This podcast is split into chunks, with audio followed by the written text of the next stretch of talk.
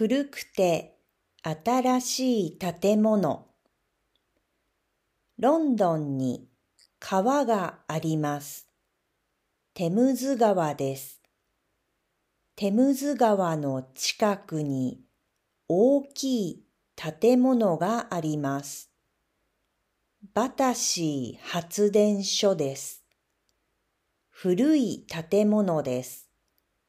でも、建物の中は新しいです。バタシー発電所は4本の白い煙突が目印で、南ロンドンのランドマークです。昔はロンドンの街で使う電気を作っていました。去年の秋にショッピングセンターになってオープンしました。建物の中にはいろいろな店があります。洋服はカジュアルなブランドが多いです。時計の店も多かったです。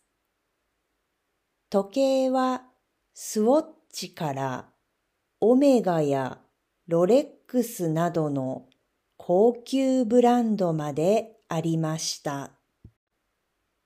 バタシーパワーステーションの魅力は建物のデザインです。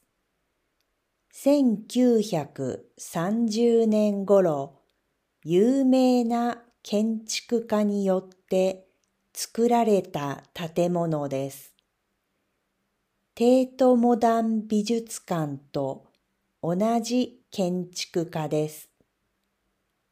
新しくなったパワーステーションの中にも発電所として使われていた時のデザインがたくさん残されています。まるで博物館みたいなので壁や天井を見ながら歩くだけでワクワクしました。